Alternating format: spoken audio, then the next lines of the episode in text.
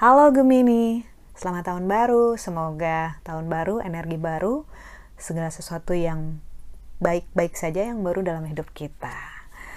Kita bacakan sekarang karir untuk Gemini. Kartu yang diberikan adalah The Sun. Banyak duit, amin gitu ya. Banyak sumber pemasukan, amin gitu.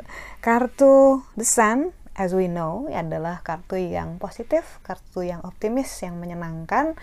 Hal-hal uh, menyenangkan insya Allah terjadi, hal-hal yang kamu inginkan bisa dimulai gitu ya, karena ini menunjukkan harmoni antara dirimu dengan semesta. Harusnya minggu ini tidaklah berat untukmu dalam hal karir, bisnis, ataupun finansial gitu. Kalau misalnya ingin memulai suatu hal yang baru, ini juga adalah saat-saat yang bagus ya. Mungkin mau belajar investasi, main saham kecil-kecilan, bisa dicoba. Uh, nggak ada pesan lebih lanjut ya untuk karir, karena lebih kayak dibilang udah mulus kok, tinggal dijalanin aja gitu.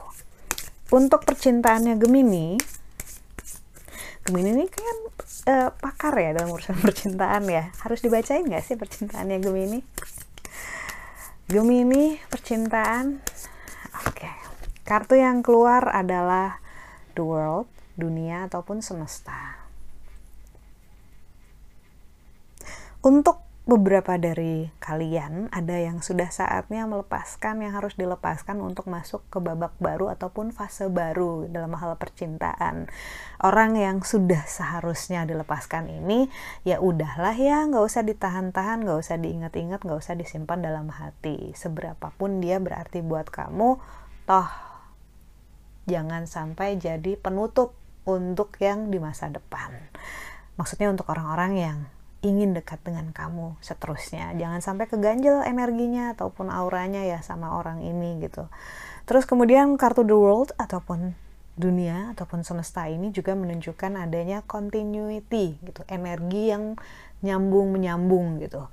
Kalau misalnya tadi sebelumnya dibilang untuk sebagian ada yang harus melepas orang di masa lalu, energinya, ingatannya, cintanya, ikatannya, tapi ini juga menunjukkan adanya continuity. Jadi untuk sebagian yang lain, kemungkinan besar akan bertemu dengan orang di masa lalu, mantan, orang yang pernah deket, contohnya gebetan gitu ya.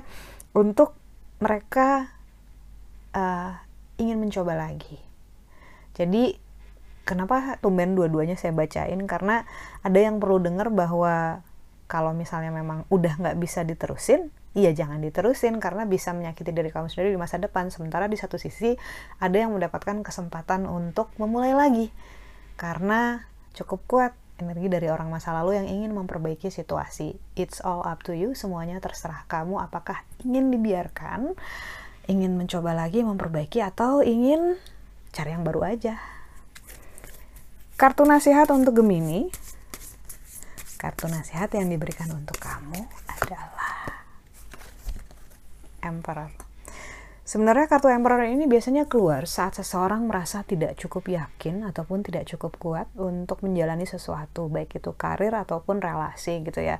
Jadi sedikit insecure ataupun ada ragu-ragu, makanya keluar kartu The Emperor yang menunjukkan, hey, you have that Emperor in you gitu. Kamu punya energi raja dalam diri kamu gitu. So, kenapa kamu harus merasa ragu? Kenapa kamu harus ngerasa insecure?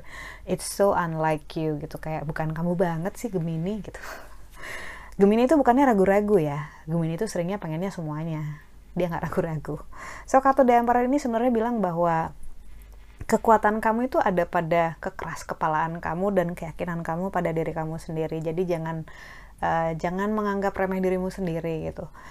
Tinggal sebenarnya intinya adalah tentang mau atau enggak. Kalau udah mau harus seratus persen, kalau enggak ya jangan bertanya-tanya lagi, jangan ragu-ragu lagi. Kalau kamu semakin ragu, kamu kurang keren Gemini. Sekian bacaannya, terima kasih. Uh, bantu dengan cara like, subscribe, share, ataupun komen. Terima kasih banyak.